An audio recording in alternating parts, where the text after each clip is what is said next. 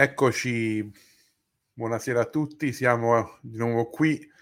Abbiamo questa settimana fatto una dopo l'altra queste dirette, ma siamo contenti e felici di poter stare insieme anche attraverso uno schermo e condividere tante belle notizie, tante meravigliose informazioni. Come sempre vi voglio chiedere se è possibile a, ai primi che arrivano di dirmi sempre se l'audio funziona, se il video si vede bene. Eh, sappiamo che a volte Facebook fa un po' di capricci, però lavoriamo al meglio per poter dare una diretta che funzioni. Quindi eh, se qualcuno che mi sta ascoltando mi può dare già un feedback tramite commento se si sente bene e si vede bene. Grazie Domenico, grazie Caterina, perfetto. Allora, aspettiamo i soliti minutini, poi abbiamo un ospite che viene dall'alto nord e ci racconterà una storia molto molto forte. Stasera è serata testimonianza, ma come sapete molte volte ehm, la testimonianza racchiude tanti temi, tante riflessioni. Eh, credetemi, il titolo che abbiamo dato per questa sera, Faccia a faccia con la morte, non era un titolo sensazionale per attirare visualizzazioni o click, assolutamente, ma è la vera realtà di quello che ascolteremo stasera. Quindi eh, vi invito oh, più delle altre volte a condividere anche perché può essere uno strumento di evangelizzazione, quello che ascolteremo stasera. Quindi se avete amici che vi seguono, che non sono convertiti, eccetera, questo è proprio un momento di uh, poter condividere questa diretta e far arrivare la storia di Tezzi, che lo presenterò tra pochissimo, uh, a tante tante persone. Come sempre, uh, queste dirette iniziano in un modo, poi a volte si allargano perché poi la lascerò come sempre succede, online e potete anche in secondo momento girarle e inviarle ai vostri amici. Quindi aspettiamo ancora giusto quei due minuti ancora e introdurrò il mio caro amico Tezzi e possiamo uh, ascoltare la sua storia. Sì, mh, mm, il video è migliorato, effettivamente sì, abbiamo ho inserito una videocamera che avevo, ho imparato a usarla anche come webcam e la qualità effettivamente è molto migliore. Ci fa piacere in modo che sia anche bello da vedere, anche se io non, non è che sono chissà che cosa bella da vedere, ma almeno la qualità non disturba gli occhi.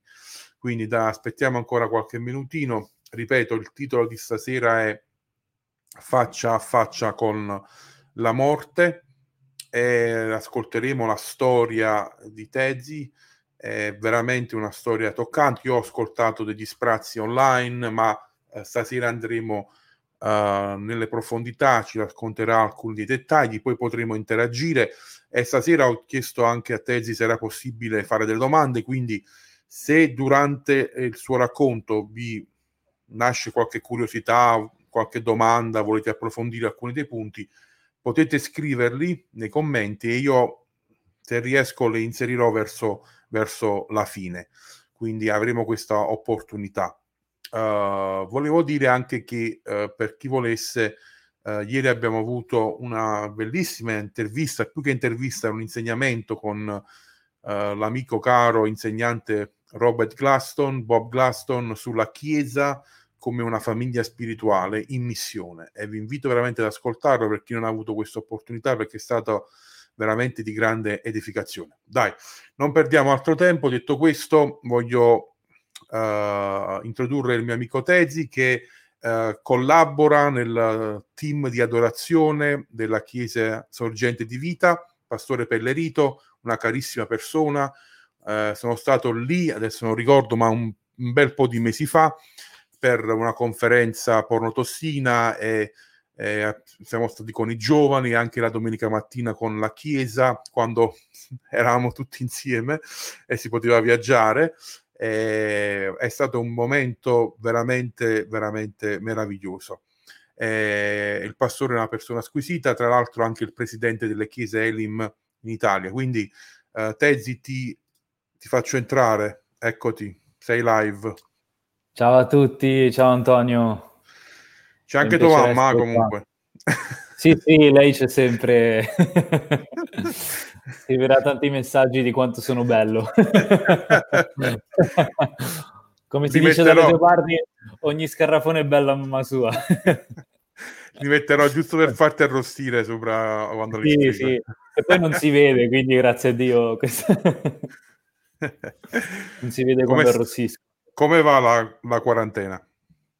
Va molto bene, va... adesso devo dire che è finita la quarantena, ormai sono, sono già da un paio di settimane al lavoro, quindi ho ripreso tutta la routine, e... però devo dire che sono stati dei giorni, sono rimasto tre settimane a casa, ehm, perché io sono rimasto da subito a casa perché tra l'altro anche per, per la condizione anche fisica, no? per non rischiare, eh, e quindi sono trovato subito a casa da solo, ma devo dire che la prima volta nella mia vita posso, posso dire di aver usato il tempo bene, posso dire di non aver sprecato il tempo per la wow. prima volta in tutta la mia storia. E quindi sono contento, sono contento che eh, Dio ha fatto tante cose belle anche in questo tempo, eh, pur essendo un tempo difficile, pur essendo un tempo certo. eh, molto difficile, eh, Dio comunque riesce sempre a cambiare le brutte situazioni in qualcosa di bello. Allora, diciamo, facciamo questo. Volevo chiederti, e lo faccio un po' con tutti gli ospiti, di raccontare brevemente come arrivi alla fede, quindi come hai conosciuto sì. il Signore, eccetera, eccetera, e poi dopo ci immergiamo in quello che è invece più recente, che ti è accaduto più recentemente, su quello di affrontare un, una grossa problematica fisica, e poi, vabbè, sarai tu a, a, sì. a raccontarci. Vai. Parola a te. Allora io, eccomi, io sono nato in una famiglia cristiana praticamente, eh, mio padre ha conosciuto Gesù quando ero, quando ero, piccolo, mentre mia madre si è convertita alle Mauritius, eh, nel loro paese di origine, nel mio paese di origine, quando lei era piccola. Eh, quindi posso dire di essere cresciuto proprio in una famiglia cristiana. Sono nato a Catania e quindi anche se sono del nord, anche se vivo al nord, le radici del sud ci sono mm. e sono fiero di, di, di mostrarle. E ci ho messo tanto a perdere l'accento, eh, però cioè, dopo un po' di tempo... Ah, avevi addirittura l'accento catanese? Sì, ma non sai quando mi prendevano in giro a scuola. Proprio l'accento forte avevo. Okay. poi alcune parole addirittura pensavo io... Mh, poi nel sud si usa molto il dialetto Certo. Quindi io alcune parole pensavo fossero italiano, ma poi ho dovuto scoprire eh, nel, in maniera dura che in realtà non erano italiano.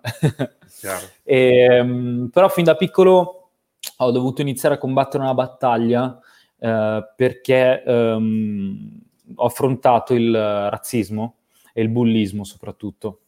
Eh, sono stato subito da piccolo, fin da quando, memo- quando ho memoria, sono stato vittima di bullismo, prima eh, verbale, poi pian piano è diventato anche fisico. Eh, io ero molto piccolo, magro eh, e quindi eh, ero m- molto facilmente preda di questo, di questo, male che ancora adesso c'è e anzi attraverso anche i social diventa anche molto... Mh, molto ben radicato nella nostra società. E niente, attraverso questo, questo bullismo io ho sviluppato tanta rabbia, tanta, eh, tanta rabbia contro i miei compagni di classe, tanta rabbia contro me stesso, tanta rabbia anche contro Dio che eh, mi aveva fatto in maniera così diversa rispetto agli altri. E, um, però eh, devo dire che questa, questa rabbia, eh, tra parentesi a sei anni ho quasi infilzato l'occhio di un mio amico con una penna eh, e quindi ero, ero molto arrabbiato. Eh, non trovavo giustificazione crescendo in chiesa in questo Dio che era così tanto pieno d'amore, così come raccontavano. Così un giorno, eh, quando poi mi sono trasferito qui a Milano, che tra l'altro a Milano ho vissuto ancora peggio il, bull- il bullismo, eh, un giorno non ce l'ho fatta più, ero a casa da solo, mi sono messo in ginocchio e ho fatto quello che ho visto sempre fare mia mamma, in, mi sono messo in ginocchio e ho detto, Signore, se tu esisti davvero, ti chiedo di fare solo una cosa, tu fai questa cosa, io ti darò tutta la mia vita, ti darò tutto quanto, ti chiedo di togliere l'odio che c'è dentro il mio cuore e ti chiedo di mettere il tuo amore dentro il mio cuore. E in quel momento io ho sentito fisicamente lo Spirito Santo entrare nella mia cameretta, ho sentito un braccio su di me e ho sentito il, quasi il bisogno di vomitare, come se avessi vomitato qualcosa di pesante. Mi sono sentito leggerissimo, mi sono sentito uh, totalmente leggero e ho iniziato a piangere, piangere come un bambino. Avevo dieci anni, quindi ero un bambino. E, e la prima cosa che ho sentito è stata quella di dover leggere la Bibbia. Quando ho aperto la Bibbia a caso, metodo che ormai non utilizzo più. Meno male. no, perché ci sono tanti che hanno fatto scelte un po' sbagliate esatto. questa cosa qua. Però ho aperto la Bibbia a caso e tra tutti i versetti ho letto in Matteo 5 quando Gesù dice di amare i propri nemici. Wow. E la volta dopo ho letto di quando Gesù in Luca dice di porgere l'altra guancia. Quindi ho iniziato a mettere in pratica quello che la Bibbia mi diceva di fare è stato difficile, ma avevo con me lo Spirito Santo che mi, mi dava forza. Eh, e ho iniziato a mettere in pratica questo e dopo pochi mesi eh, sono riuscito a conquistare i miei compagni di classe. Mi hanno chiesto perdono, eh, uno addirittura mi ha scritto una lettera per chiedermi perdono di tutto quello che mi aveva fatto, una lettera che wow. conservo ancora nel portafoglio.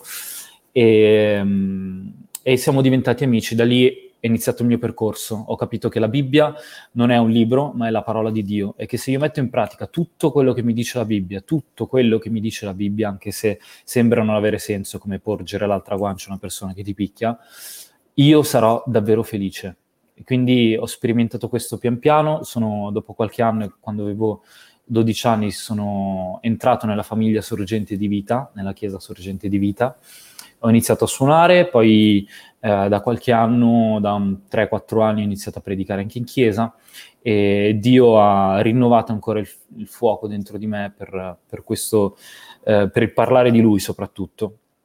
Non soltanto in chiesa, ma ovunque, ed è quello che Dio ci chiama a fare con o chiam- eh, con o senza nomina o etichetta, noi siamo chiamati a fare questo.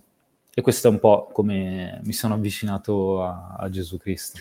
Non sapevo questo retroscena del, del bullismo, posso, posso mm-hmm. assolutamente immaginarlo perché um, frequentando le scuole anch'io ho visto tanti ragazzi a causa del colore della pelle o altre situazioni essere uh, soggetti di bulli e adesso con, mm-hmm. con l'online, col cyberbullismo assolutamente vediamo una piaga enorme. Quindi ti ringrazio di aver toccato questo punto che a volte eh, eh, tanti ne soffrono e pochi, mm-hmm. e pochi, ne parlano. Io ricordo vivamente quel giorno, adesso non ricordo la data, tu la ricorderai, che mi arrivò il, messa- il, sema- il, il, messaggio del pastore Pellerito, uh-huh. che siamo in varie chat, poi eh, ci sentiamo di tanto in tanto, che chiedeva di pregare per te e descriveva, adesso lo farei tu, la situazione molto molto grave e mi ricordo l'angoscia di leggere eh, una cosa del genere perché sai ti arriva freddamente così su WhatsApp mm-hmm. perché poi ormai è un metodo veloce per comunicare con tante persone, però sei lì un attimo prima, forse hai visto un, un gattino sopra Facebook, sai, all'improvviso vedi questa notizia forte, eh? mi, mi, ricordo mi fermai per pregare un attimo, eh, poi man mano tutti gli aggiornamenti, ma spiegaci un po' cosa, cosa è avvenuto, come è avvenuto e vai tranquillamente. Uh, sì, il 6 maggio dell'anno scorso uh, era un lunedì qualsiasi, un lunedì normalissimo. È una cosa che tendo a, a, sottolineare questo fatto, perché noi viviamo tanti lunedì qualsiasi, noi viviamo tanti giorni della settimana come se fossero quelli che abbiamo sempre vissuti. Io mi sono svegliato quella mattina e ho chiuso quella porta sapendo che alle 6 del pomeriggio l'avrei riaperta, ma così non è stato. Mm. E mi chiedo anch'io quante volte, quante cose nella nostra vita noi diamo per scontato. Possiamo dare per scontato i nostri familiari, possiamo per sconta- dare per scontato il dire ti amo, il dire ti voglio bene, possiamo dare per scontato mh, mm, il lasciare quel, quel vizio, lasciare quel, Uh, quel peccato che forse da tanto tempo noi diciamo domani, domani, domani lo faremo. Diamo per scontato il domani. Il domani è una cosa che diamo molto per scontato. E io mi ricordo quel lunedì come, come un qualsiasi lunedì, mi sono svegliato, i soliti 45 caffè, eh, sono andato in ufficio col, con la musica a palla come faccio sempre. Eh, contento perché sono sempre gioioso di, di avere un lavoro, di poter, di poter, fare qualcosa che anche in qualche, in qualche misura mi piace fare. E dopo la pausa pranzo ho iniziato a sentirmi male. Io, uh, secondo ciò che anche mio suocero e, e, mia moglie stessa dice, Uh, io mi curo con i vecchi metodi, io mi curo con uh, il succo d'arancia per la febbre, lo zenzero, queste cose qua, e, però ho iniziato a sentirmi male e loro appunto dicono che una, una soglia della sopportazione del dolore molto alta, però quel sentirmi male era una cosa che non avevo mai, mai provato in vita mia, ho sentito il cuore iniziare a battere in maniera strana, sentivo uh, tutto il corpo che aveva è un formicolio, dei, dei, dolori fortissimi al braccio, al petto. Insomma, ho subito chiesto ai miei colleghi di chiamare l'ambulanza, sono arrivati. Mm-hmm. E mentre mi ricordo che mentre ero lì a aspettare l'ambulanza, continuavo solo a ripetere il nome di Gesù perché non sapevo cosa mi stava succedendo. E l'unica cosa che usciva dalla mia bocca è Gesù aiutami, Gesù, Gesù aiutami. E, e lì mi ha parlato molto su quante parole eh, in realtà escono dal nostro cuore quando abbiamo davvero bisogno di Dio. Sono poche, sono poche parole, ma sono quelle che arrivano al cuore di Dio. Poche esatto. parole bastano, no? eh, mi ricordo, ci ricordiamo tutti Anna eh, nel Tempio che diceva delle parole che forse non avevano senso, sembrava ubriaca. Eh, però agli occhi di Dio no, non era ubriaca. Forse anche ai miei colleghi sembrava ubriaco a dire Gesù, Gesù, Gesù, eh, ma Dio aveva sentito il mio, il mio, cuore, aveva sentito il mio grido. E così arrivano, arriva l'ambulanza, mi porta subito dentro, mi fanno, dentro mi fanno un, uh, un, esame, io da lì non ricordo più niente, ho un vuoto totale di memoria, e mi fanno un, un, un, controllo e tutto sembra normale, tant'è che vogliono quasi rimandarmi di nuovo in ufficio perché mi dicono che non c'è niente. Con me c'era il mio capo, il mio capo ha detto no, eh, lui non sta bene, Uh, magari fategli, fa, fategli, fare un controllo in più. Così mi portano nell'ospedale vicino al mio, al mio, ufficio e mi tengono lì per quattro ore. Per quattro ore non capiscono cosa Io nel frattempo ho iniziato a delirare, urlavo. Eh, il, la, il, il, giorno prima ero stato al convegno di Porte Aperte e forse per quello uh, urlavo e poi pregavo, pregavo, per la Chiesa perseguitata. E poi urlavo di nuovo e deliravo. Nel frattempo è arrivata la mia famiglia eh, mia moglie, eh, i miei genitori, i miei suoceri.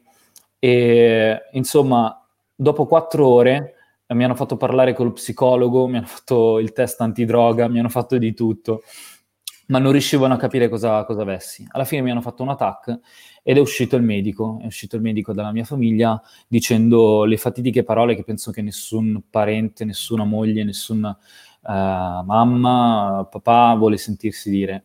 Uh, Tesi morirà, non ha più niente, non ha nulla da fare, non c'è nulla no. da fare. Noi lo mandiamo uh, nell'ospedale più grande a Milano, però sapete che eh, il 95% delle persone che ha questo problema non riesce nemmeno ad arrivare in ospedale. E io ero da quattro ore in quello stato. Praticamente avevo la dissecazione aortica, aortica vuol dire che la mia orta, eh, le pareti della mia orta si erano sfaldate e fino a che ad un certo punto per la pressione del sangue in questo punto si era aperta la mia orta e quindi io da quattro ore avevo la orta aperta e, e, e quindi davvero non c'era più niente da fare però io non quello che, quello che amo dire e adesso lo dico con un, un'altra consapevolezza è che la nostra autorità non è il medico la nostra autorità più grande non è il professore che ci dice continuamente che non siamo buoni a nulla, non è nemmeno il genitore che forse non ci ama, che dice che non ci ha mai voluto. La nostra autorità nel momento in cui noi decidiamo che Gesù Cristo è il nostro Signore, è il nostro Salvatore e noi diamo la nostra vita a Lui, le parole di Gesù, la sua parola diventano la nostra autorità finale. Per questo i medici avevano detto quello, ma la parola di Dio in Isaia dice che io sono guarito per le lividure di Cristo Gesù. E il Salmo 118, che è un salmo che a me sta a cuore ormai, dice io non morirò, anzi io vivrò e racconterò le tue opere. E questo è stato, è stato quello che è successo a me, perché mi hanno portato io ho detto subito la fine del film, cioè non muoio alla fine. Eh, mi spiace aver spoilerato, volevo arrivarci con calma, ma ho dovuto dirlo subito. Eh, sei qui. Sei qui. Sì, è, vero, vero. è un video registrato questo. Esatto, è la coscienza che parla. E così mi hanno, mi hanno portato in sala operatoria, mi hanno fatto un'operazione di sette ore in cui hanno fermato anche il mio cuore, quindi eh, ero fermo, eh, hanno portato la mia temperatura a, a 20, 25 gradi, forse anche meno, E dopo sette ore di operazione continuavano a mandare appunto, mio suocero ha mandato il messaggio, eh, durante l'operazione ha mandato il messaggio a tutti i suoi contatti, come, me, come hai detto ricordo. tu, e io voglio utilizzare, io utilizzo tutti, tu, ogni volta che mi invitano, io utilizzo qualsiasi mezzo ci sia davanti a me per ringraziare tutti quelli che hanno pregato per me, tutti quelli che hanno anche solo pensato un attimo a me, hanno rivolto una preghiera a me, e io sono grato perché, come anche racconterò dopo, io sono qui non solo grazie all'opera di Dio, ma anche al fatto che la Chiesa sia unita come un solo corpo, dimenticando tutto quanto e concentrandosi sul fatto che un ragazzo stava per morire. E la preghiera di una Chiesa unita ha fatto sì che io fossi qui. Amen. Quindi io voglio ringraziare tutti quelli che hanno pregato per me, tutti quanti. E così continuano ad arrivare bollettini negativi e per due giorni arrivano continuamente bollettini negativi. Però passa il secondo giorno e arriva il terzo giorno. E il terzo giorno noi sappiamo cosa succede. Il terzo giorno nella Bibbia Gesù apre le catene della morte, le distrugge, esce da quella tomba. E io non so perché Dio mi abbia fatto vivere due giorni così per farmi aprire gli occhi il terzo giorno ma io so che il terzo giorno ho aperto gli occhi e tutto quello che mi dicevano detto non valeva più, valeva soltanto quello che Dio aveva detto di me. E io in quei due giorni in cui ero, ero sedato, ero in bilico tra la vita e la morte, ho avuto una visione. Eh, ho visto, io non sono un tipo che ha visioni, non ho mai avuto visioni, non ho mai avuto niente di queste esperienze particolari ma si vede che in quel momento Dio aveva bisogno di tenermi e tenere anche la mia fede ancorata a Lui, quindi certo, mi ha certo, parlato certo. anche in questo modo. Io ho visto, ero in un cielo stellato e, e, c'era una colonna di fuoco davanti a me, quella colonna di fuoco bruciava, io sapevo che quella colonna era Dio. Quella colonna aveva due ali che mi stavano abbracciando, io andavo verso di Lui. E, però quando mi avvicino, mi, più mi avvicinavo, più notavo che le ali non erano fatte di eh, di piume, ma erano fatte di persone, persone vestite di bianco. Ed erano persone della mia chiesa, persone di altre chiese, e senza rendermi conto che letteralmente la chiesa mi stava abbracciando con le sue parole. Io ogni volta che penso a questa cosa, queste cose, questa cosa qua, uh, mi viene la pelle d'oca perché in quel momento la Chiesa stava pregando per me, mi stava abbracciando con le sue preghiere e io wow. vedevo nel mondo spirituale quello che stava succedendo. Fantastico. E subito dopo sento la voce di Dio ed è, ed è, ciò che io mi porterò per tutta la mia vita. Io uh, morirò avendo la consapevolezza di aver ascoltato la voce di Dio, eh, che mi ha detto, il diavolo ha cercato di ucciderti, ma tu stai tranquillo lì dove sei, io ti ho salvato. Solo stai tranquillo lì dove sei. E appena finisce questa frase qua ricordo di aver aperto gli occhi, eh, non sapevo che erano passati t- tre giorni, eh, la, la, prima cosa che sento è rumori di macchinari, vedo aghi dappertutto nel mio corpo, mi vedo su un letto di terapia intensiva, vedo la mia gamba che era enorme così con due tagli grossi, eh, una cicatrice qua, dolori, eh, inizio a muovere un po' le dita, a muovere un po' tutto quanto, vedo che tutto più o meno al suo posto e nel frattempo arriva un'infermiera che mi chiede eh, come stai? Uh, sai cosa ti è successo? Gli ho detto no, guardi, non lo so. E mi ha raccontato, mi ha detto in, in breve cosa è successo. Uh-huh. E io la prima cosa che gli ho detto è ma mia moglie lo sa che sono qui in ospedale. Eh, si è messa a ridere, ha detto sì, tua moglie era qua pochi secondi fa, sono arrivati la tua famiglia, i tuoi amici, tutti quanti. In quei due giorni la sala di terapia intensiva dell'ospedale era diventata una chiesa. C'erano 40 persone che pregavano per me. Nello stesso tempo nella mia chiesa c'erano per persone, c'erano riunioni di preghiera e nello stesso tempo in tantissime chiese ancora oggi io ricevo messaggi di persone che mi hanno detto abbiamo organizzato una serata di preghiera per te, eravamo in quel posto, ci siamo fermati, abbiamo pregato per te, persone che mi scrivono eh, hai la stessa età di mio figlio, ho pregato per te come se fossi mio figlio.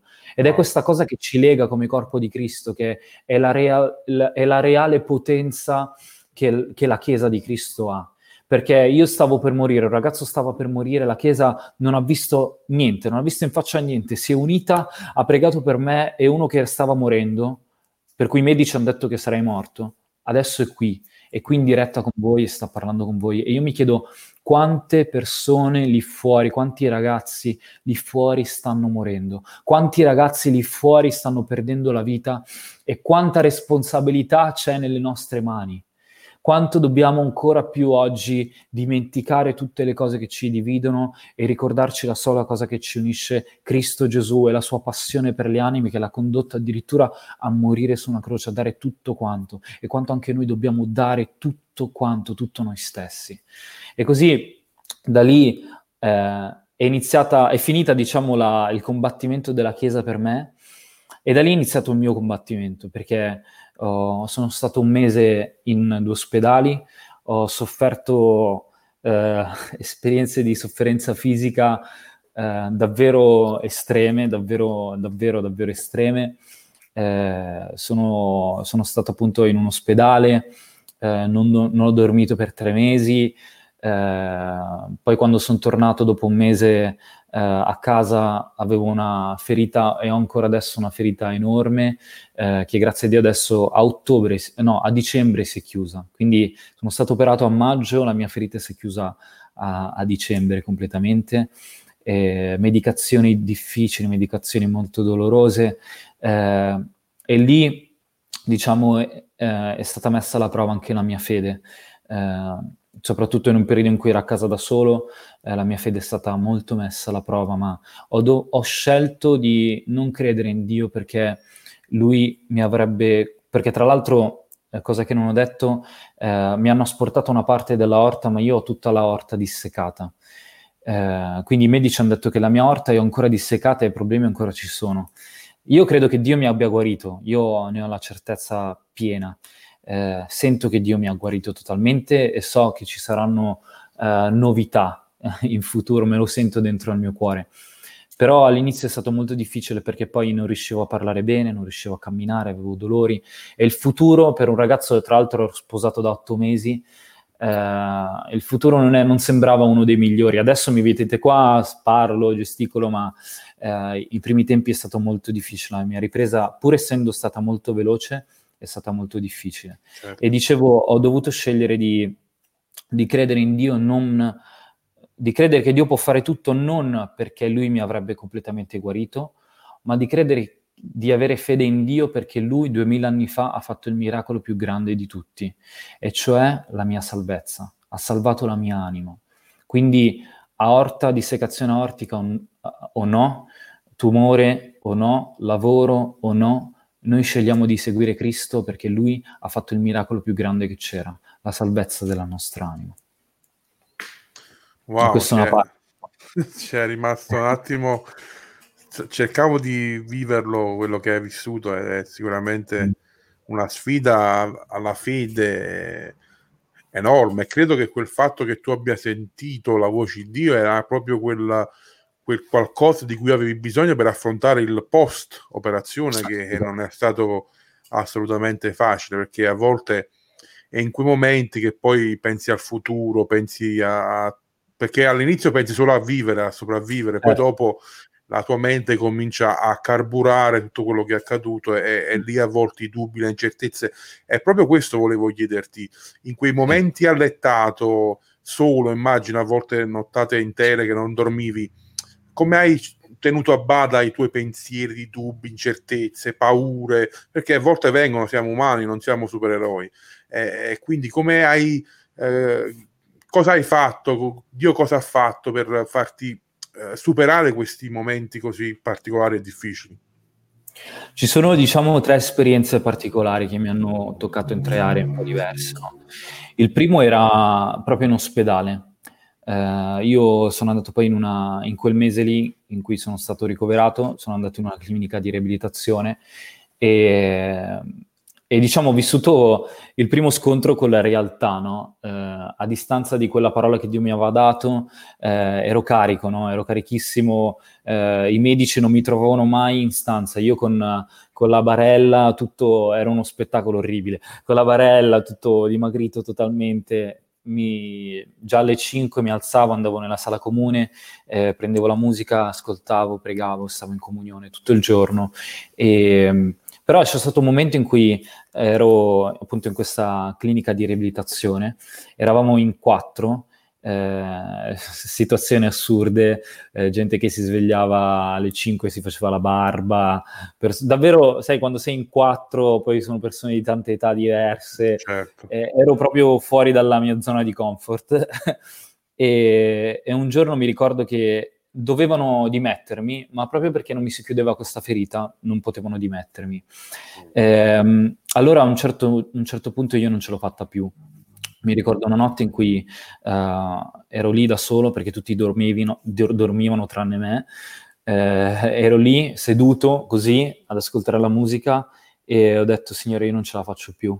Eh, cercavo di essere forte per uh, la mia famiglia, cercavo di essere forte per tutti, cercavo di, di essere forte anche per me stesso, perché io sono così. Eh, però in quel momento lì non ce l'ho fatta più. E, e il Signore ha, ha, messo dentro di me una, una, parola che avevo detto quando avevo predicato una volta ai giovani della mia chiesa. E avevo detto sostanzialmente questo, che noi non andiamo a scuola per studiare, noi andiamo a scuola per mostrare chi è Cristo nella nostra scuola noi non andiamo in ufficio eh, per lavorare e portarci soldi a casa, ma noi siamo lì per mostrare chi è Cristo. E lo Spirito Santo mi ha, mi ha dato questa parola come un pugno e, e, ho sentito proprio questo. Tesi, tu non sei in questa clinica di riabilitazione per riabilitarti. Tu sei qui perché devi mostrare chi è Cristo qui. E così ho detto basta. Mi ricordo un, un, quando Gesù ha, ha avuto la, la, notizia che Giovanni Battista era morto, la, la, parola di Dio dice che prende la barca e va da solo, va in riva, quasi sembra distruggersi dentro di sé, però arriva dall'altra parte, quindi abbiamo, abbiamo, Gesù stesso si è distrutto, no? Gesù stesso è crollato, quindi anche noi abbiamo questo permesso, c'è il permesso che abbiamo tutti noi di lasciarci andare. E ci sono dei momenti della nostra vita dove non possiamo più far finta che tutto vada, be- vada bene perché non va bene. E Dio non può sistemare quello per cui noi facciamo finta che tutto vada bene. Quindi ci sono dei momenti in cui dobbiamo lasciarci andare. Però poi arriva dall'altra riva, vede le persone malate e le guarisce, si alza e le guarisce. E io in quel momento alzo gli occhi e vedo tre persone che stanno dormendo, che non conoscono Gesù e ho detto, Signore, se tu mi hai chiamato qui per loro, eh, fa sì che posso parlare di te. Il giorno dopo uno di loro ha la notizia che suo padre stava per morire per un collasso di, al polmone e gli ho detto, senti, eh, tu, tu, conosci la mia storia, sai che Dio può fare miracoli, lui stesso l'ha detto, perché poi non sapete che i medici stessi che mi hanno operato sono venuti da me a dirmi che è stato un miracolo quello che è successo nella sala mh, mm, d'operazione.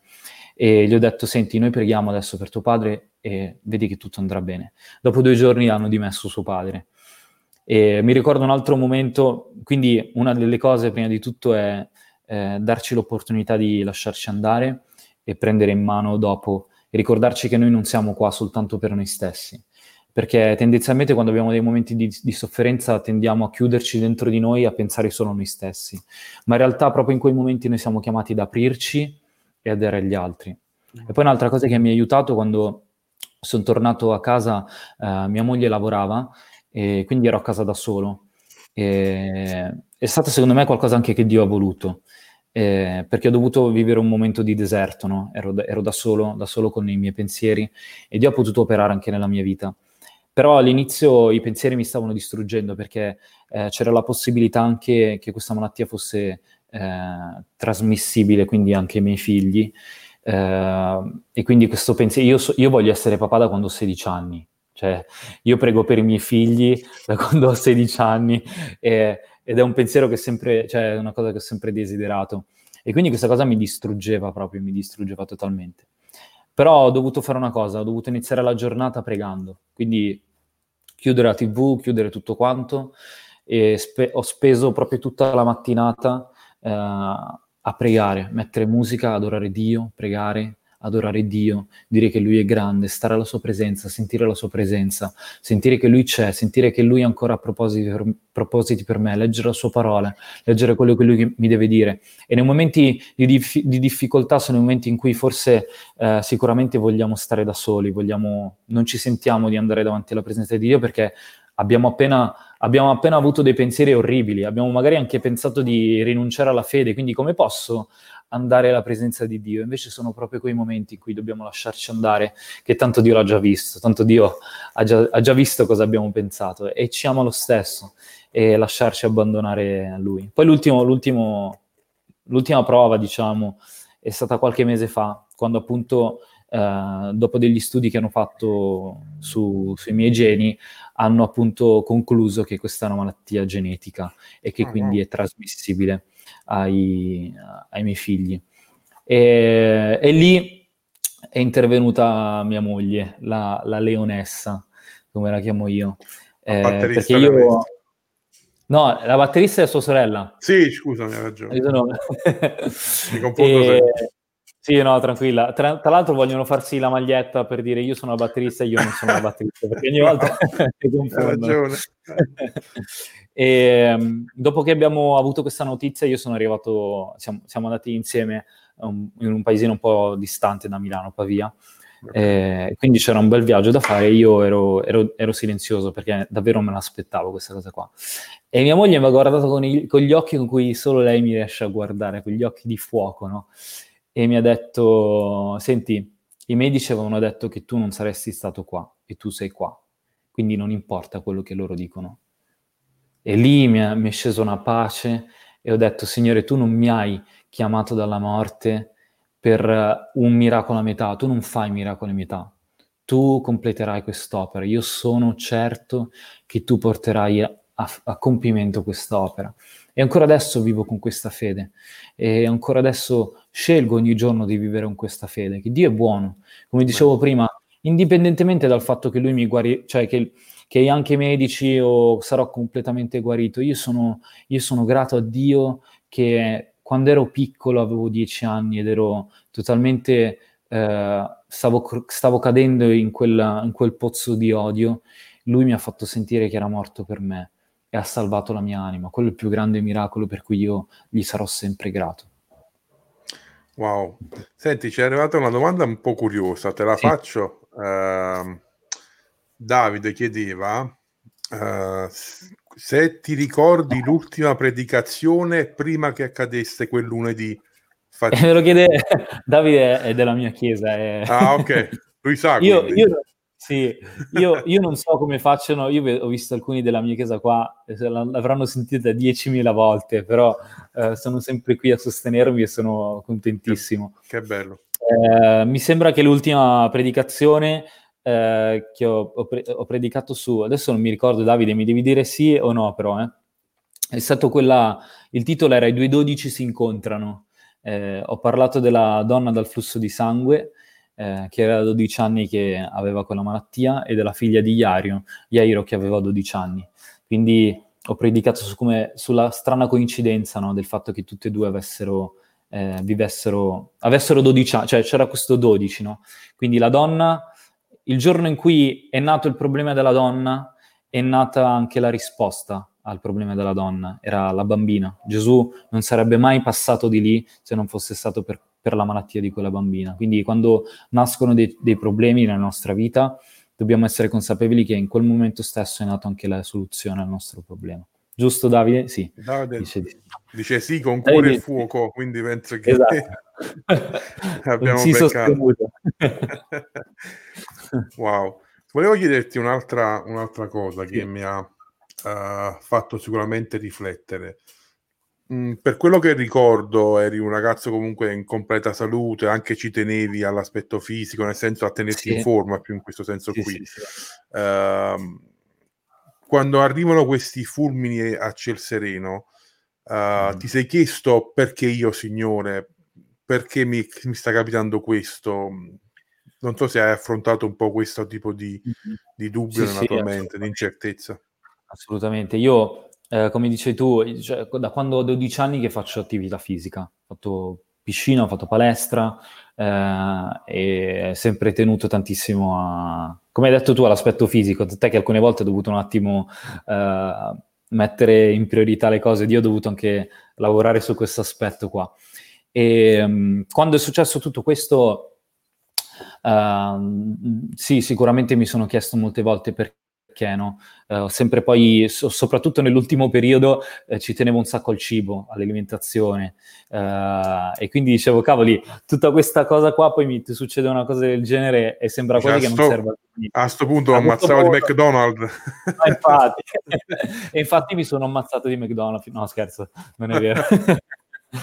um, però sì, me lo sono chiesto e uh, soprattutto una cosa.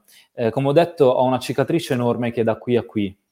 E ogni volta che mi tolgo la maglietta per farmi una doccia è uno spettacolo assurdo. Eh, alcune volte faccio davvero, davvero, fatica a guardare questa, questa mm. cicatrice enorme. Quindi è proprio presente, ogni giorno la vedo. E prima non c'era, prima ero molto attento, tutto quanto, adesso c'ho questa cosa qua che è enorme. Eh, però mi, prima di tutto questa cicatrice mi ricorda che sono vivo eh, e mi ricorda che ho incontrato Dio. Eh, c'è, c'è, un uomo che nella Bibbia ha incontrato Dio, ha combattuto con Dio, Giacobbe, e dopo che ha incontrato Dio zoppicherà per tutta la sua vita. No?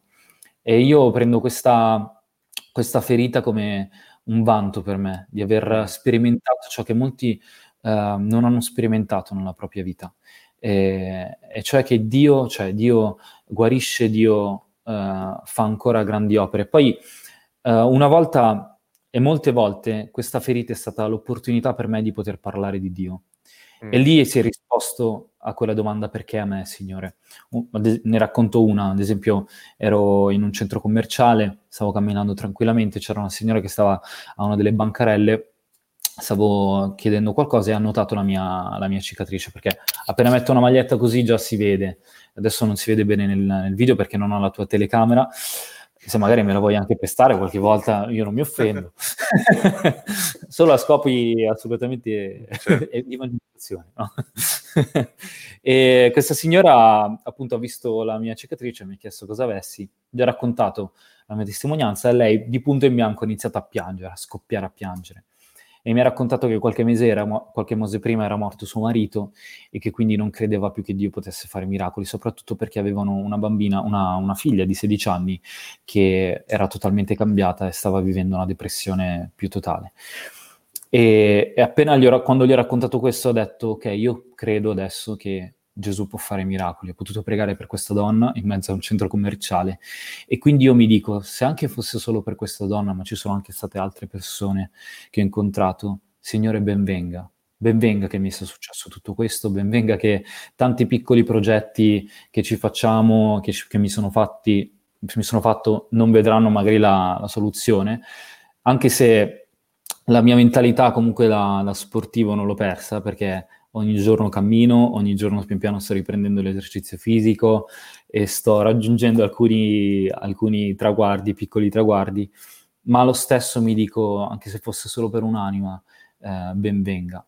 Eh, tu avevi scritto una, una frase eh, su, su, Instagram che quando, quando l'ho vista, cioè l'ho vissuta, no? Eh, che diceva non sprecare la tua vita, eh, l'ho segnata qua, no? vivi per qualcosa di eterno vivi per Gesù Cristo. E come dicevo, ta- da- viviamo per tante cose che non sono eterne.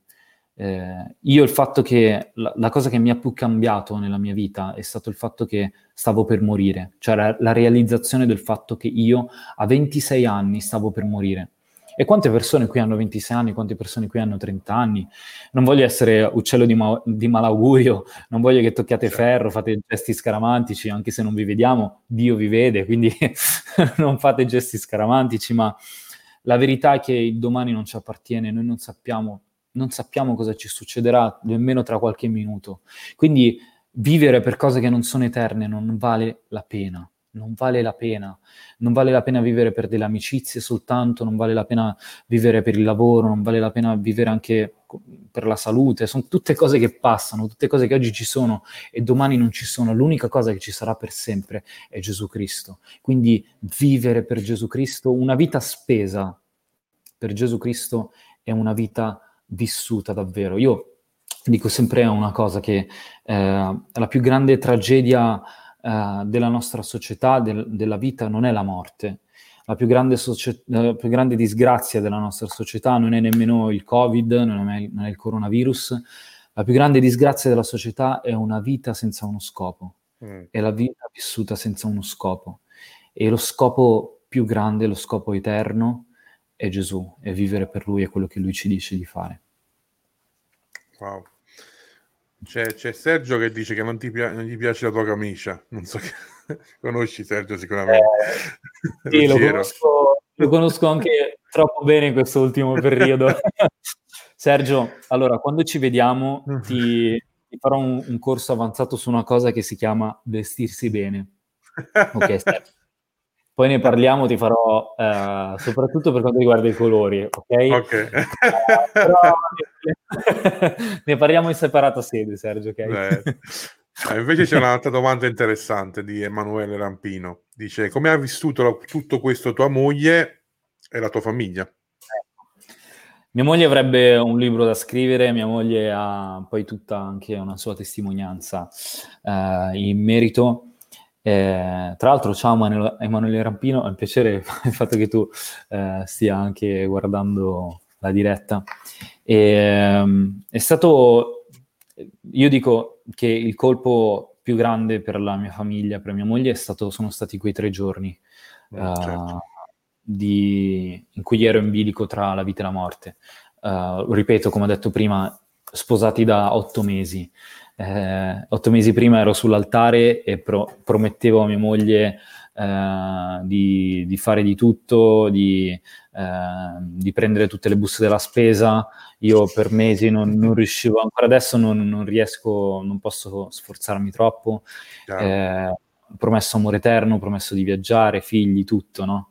E quindi adesso mia moglie si trovava con un marito che era in bilico tra la vita e la morte. Però eh, anche la mia famiglia, provate a immaginare i miei genitori, no? Io sono figlio unico pure, quindi eh, è indescrivibile, è indescrivibile eh, quello che loro hanno vissuto e non ci sono parole per descrivere quei giorni che loro hanno vissuto. Quindi è un dolore, un dolore unico che però eh, senza Dio è impossibile vivere, è impossibile superare, perché c'è stato un momento in cui sia nella vita dei miei genitori eh, che di mia moglie, che anche dei miei suoceri, perché io lo dico sempre mio suocero, i miei suoceri per me sono stati genitori prima ancora di essere miei suoceri. Eh, io ho un rapporto con, uh, con loro che, perché io sono, mh, mm, io e il fratello di Jessica siamo migliori amici, quindi uh, sono cresciuto a casa sua, eh, ho puntato dal fratello per arrivare alla sorella, quindi se qualcuno... È una buona mossa, è una buona mossa questa. Se qualcuno è interessato poi darò anche consulenza su come, come approcciare. E, però quindi hanno sofferto tutti in maniera molto, molto forte. E se non fosse stato per Dio, per quella pace che loro stessi descrivono, che ad un certo punto mentre pregavano, mentre erano in, uh, in ospedale stesso, è scesa una pace, proprio una pace sovrannaturale eh, nei loro cuori che gli ha, ha, messo loro tranquillità, ha messo loro calma per affrontare tutto. Mia moglie poi, tra l'altro, anche dopo, anche nei mesi dopo, sono state tante prove, no? vedermi eh, fermo, certo. vedermi che uh, ogni, ogni, movimento che facevo era un dolore, uh, farmi la doccia, um, è, stato davvero, è, stato davvero, difficile. E ripeto, se non, uh, io, io, sono grato a lei e ogni volta che ci penso mi commuovo e non voglio commuovermi adesso, però dopo otto mesi di matrimonio un, un, il modo in cui lei ha reagito non è da tutti non è da tutti. E, e, quindi sarò sempre grato perché è una, è una guerriera. E le, I momenti di difficoltà tirano fuori quello che c'è sempre stato dentro di noi. Eh, quindi se noi per tanto tempo abbiamo investito sul nostro cuore affinché fosse un cuore di un guerriero, ci siamo alimentati nel modo giusto, abbiamo pregato, abbiamo... i momenti in cui non c'è più l'opportunità di pregare, come dicevo prima, non, non puoi articolare delle parole che descrivano i tuoi sentimenti, in quei momenti esce fuori quello che c'è sempre stato dentro di noi. Ecco perché non dobbiamo aspettare difficoltà per poterci avvicinarci a Dio. Ecco perché dobbiamo avvicinarci a Dio sempre come se fossimo dei disperati, sempre come se fossimo sempre tra la vita e la morte. Ogni singolo giorno noi siamo tra la vita e la morte, semplicemente non ce ne rendiamo conto. Quindi noi ogni giorno dobbiamo avere quella, quella disposizione di cuore uh, di dire Signore, io senza di te non ce la faccio. Anche se ho l'acqua potabile, ho il cibo, ho tutto quanto. Ogni giorno dobbiamo avvicinarci a Dio così. veniva in mente una frase, adesso non ricordo chi l'ha, chi l'ha detta, ma vivi, no, pianifica come se avessi cento anni, vivi come se fosse l'ultimo giorno. Mm-hmm, Nel senso, no, non, non, la vita cristiana non è quella vita come viene, quindi c'è, esatto. anche, c'è anche la parte dove uno pianifica, si prepara, si forma, ma è anche vero che eh, siamo veramente nelle mani del Signore, tutto può accadere, quindi siamo pronti a dare il massimo, anche se non sempre lo facciamo, ogni giorno a cogliere tutte le opportunità che ci vengono messe davanti. Eh, pensavo proprio al fatto che anche nei, molte volte ascolto sto- queste storie che le persone anche nei posti di sofferenza a volte si trovano delle occasioni per parlare di Gesù incredibili e invece sì. noi tante volte che non siamo in sofferenza ma abbiamo tante opportunità le lasciamo mm-hmm. sfuggire così facilmente perché siamo così distratti e presi da tantissime altre cose. Uh, effettivamente la sofferenza uh, ci porta anche un attimo a essere più sensibili. Non so se uh, sì, sì. È, credo che anche questo momento di Covid è servito a molti per riflettere un attimo, almeno a me è servito moltissimo su questo, su considerare cosa sono le cose essenziali che veramente mm. vogliamo coltivare, spendere tempo, che c'eravamo tanto perso nelle cose superflue della vita, distrazioni continue. Quindi... Sì, la sofferenza è qualcosa, ho scoperto essere qualcosa di molto prezioso. È un bene molto prezioso la sofferenza, tant'è che io, eh, dopo che ho vissuto tutto quanto, cioè dopo qualche mese ho fatto questa preghiera a Dio, Signore, fa che io non sprechi questa, la sofferenza che ho vissuto. Mm. Fa che io non sprechi quello che ho vissuto, perché senza la sofferenza noi saremmo dei bambini viziati, saremmo dei cristiani viziati non so quanti hanno mai visto dei bambini viziati eh, centro commerciale o in giro. È, è, una cosa orribile, soprattutto poi quando questi, purtroppo, quando questi bambini viziati crescono e diventano adulti viziati. Eh, sono, è, è, difficile relazionarsi perché loro non hanno sperimentato la, le difficoltà. Mm. A tutti i loro bisogni hanno sempre sentito dire sì e quindi non riescono a relazionarsi con uh, le difficoltà delle altre persone. Ecco perché noi quando viviamo le difficoltà che viviamo, eh, poi eh, diventano un bagaglio, una ricchezza perché possiamo comprendere le altre persone possiamo comprendere le persone che ci stanno vicine. Ecco perché dobbiamo far sì che tutte le, le, ferite che abbiamo ricevuto durante il tempo, tutte le delusioni, tutti i fallimenti, tutte, tutti, tutte le sofferenze che abbiamo vissuto possano diventare un modo per poter eh, aiutare le persone. No? C'è Paolo che dice eh, che nel modo in cui non siamo stati consolati adesso consoliamo, no? eh, cioè il modo in cui ne abbiamo ricevuto adesso noi queste difficoltà le mettiamo a servizio delle persone. Sai, una volta ho predicato e, e andiamo verso la conclusione, uh, me l'hai fatta venire in mente tu quella predica su, sulla questione delle cicatrici, no?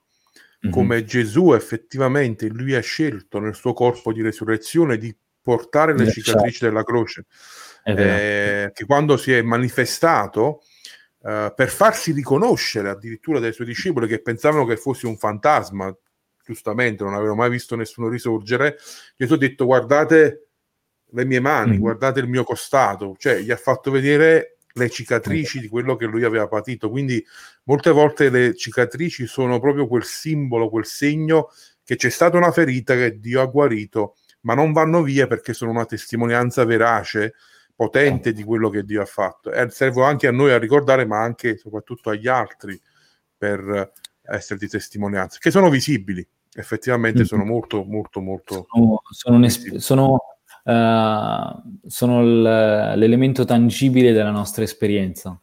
Eh, perché senza quelle cicatrici noi siamo solo parole, no?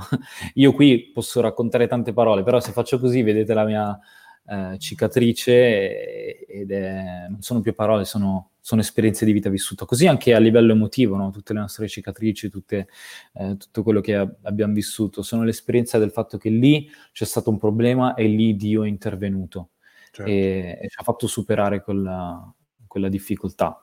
Mm-hmm.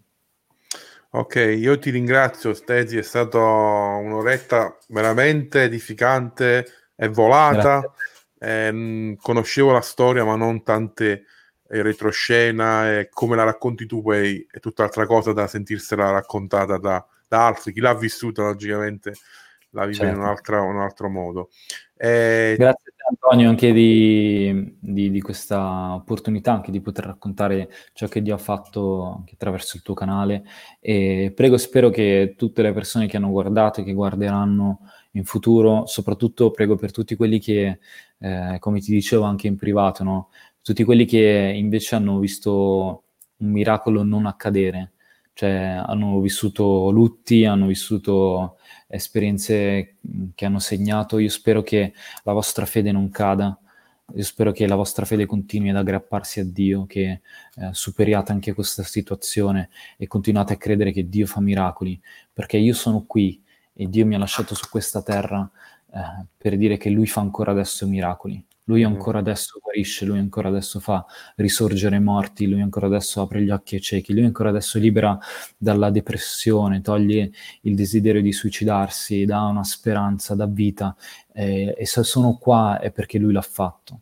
E soprattutto anche per ricordare alla Chiesa che potenza c'è eh, di, non, di, non, farci confinare da nessuno, di non farci confinare da, da, noi stessi, soprattutto dall'ordinarietà delle cose, ma che possiamo essere quella forza indomabile che la Chiesa deve essere e che è. Quindi grazie Antonio, grazie per questa opportunità. Ma grazie a te Tezzi per questo tempo insieme, speriamo presto di vederci faccia a faccia eh, nel, nel, frattempo abbraccia la leonessa a casa tua, tua certo. moglie, il pastore Pellerito, la tua famiglia. Eh, Dio ti benedica, grazie Tesi. Grazie a te. Wow, che storia veramente straordinaria di incoraggiamento. E volevo concludere traendo uh, due spunti da quello che eh, Tesi ci ha detto. Mi è piaciuto tantissimo quando lui ha sottolineato la potenza che c'è nella preghiera comunitaria, nella preghiera insieme del corpo di Cristo, questa ondata di abbracci che lui sentiva che venivano da ogni parte d'Italia o addirittura sono certo anche da ogni parte del mondo, conoscendo il pastore Pellerito che ha anche contatti internazionali eccetera.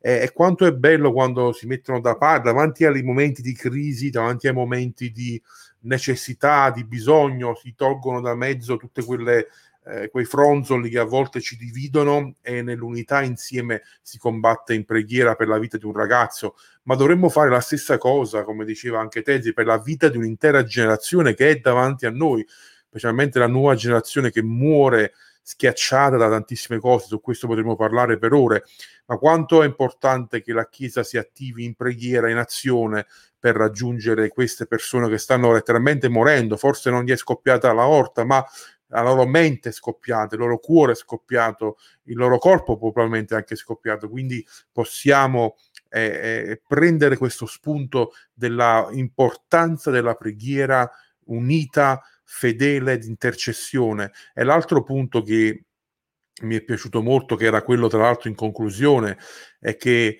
uh, non stiamo celebrando solamente il miracolo, ma stiamo celebrando anche la fede che rimane quando non succede il miracolo. È la fede di quelli che la, la persona con cui hanno pregato non è, non è guarita, ci ha lasciati o è ancora malata, eh, probabilmente la fede viene messa alla prova e, i perché di, di perché non succede non possiamo darli, non abbiamo risposte, ma sappiamo che abbiamo un Dio buono e noi vogliamo continuare a credere, anche se a volte in quei momenti è difficile, ma vogliamo avere fede in Dio. Vi ringrazio ancora perché siete rimasti fino alla fine e vi chiedo un ultimo sforzo per chi non ancora non l'ha fatto di condividere questo video perché il video rimarrà sulle nostre pagine e veramente può essere una testimonianza per tanti che, che non conoscono Gesù, ma anche per chi lo conosce e sta attraversando momenti difficili. Uh, Dio vi benedica eh, domani avremo un'altra diretta, questa settimana un po' piena, ma non sarà qui su Facebook, sarà su Instagram. Eh, avrò con me altri due amici, parleremo di tematiche importanti, quindi vedrete la locandina, do- la locandina domani mattina. Dio vi benedica e grazie, grazie ancora.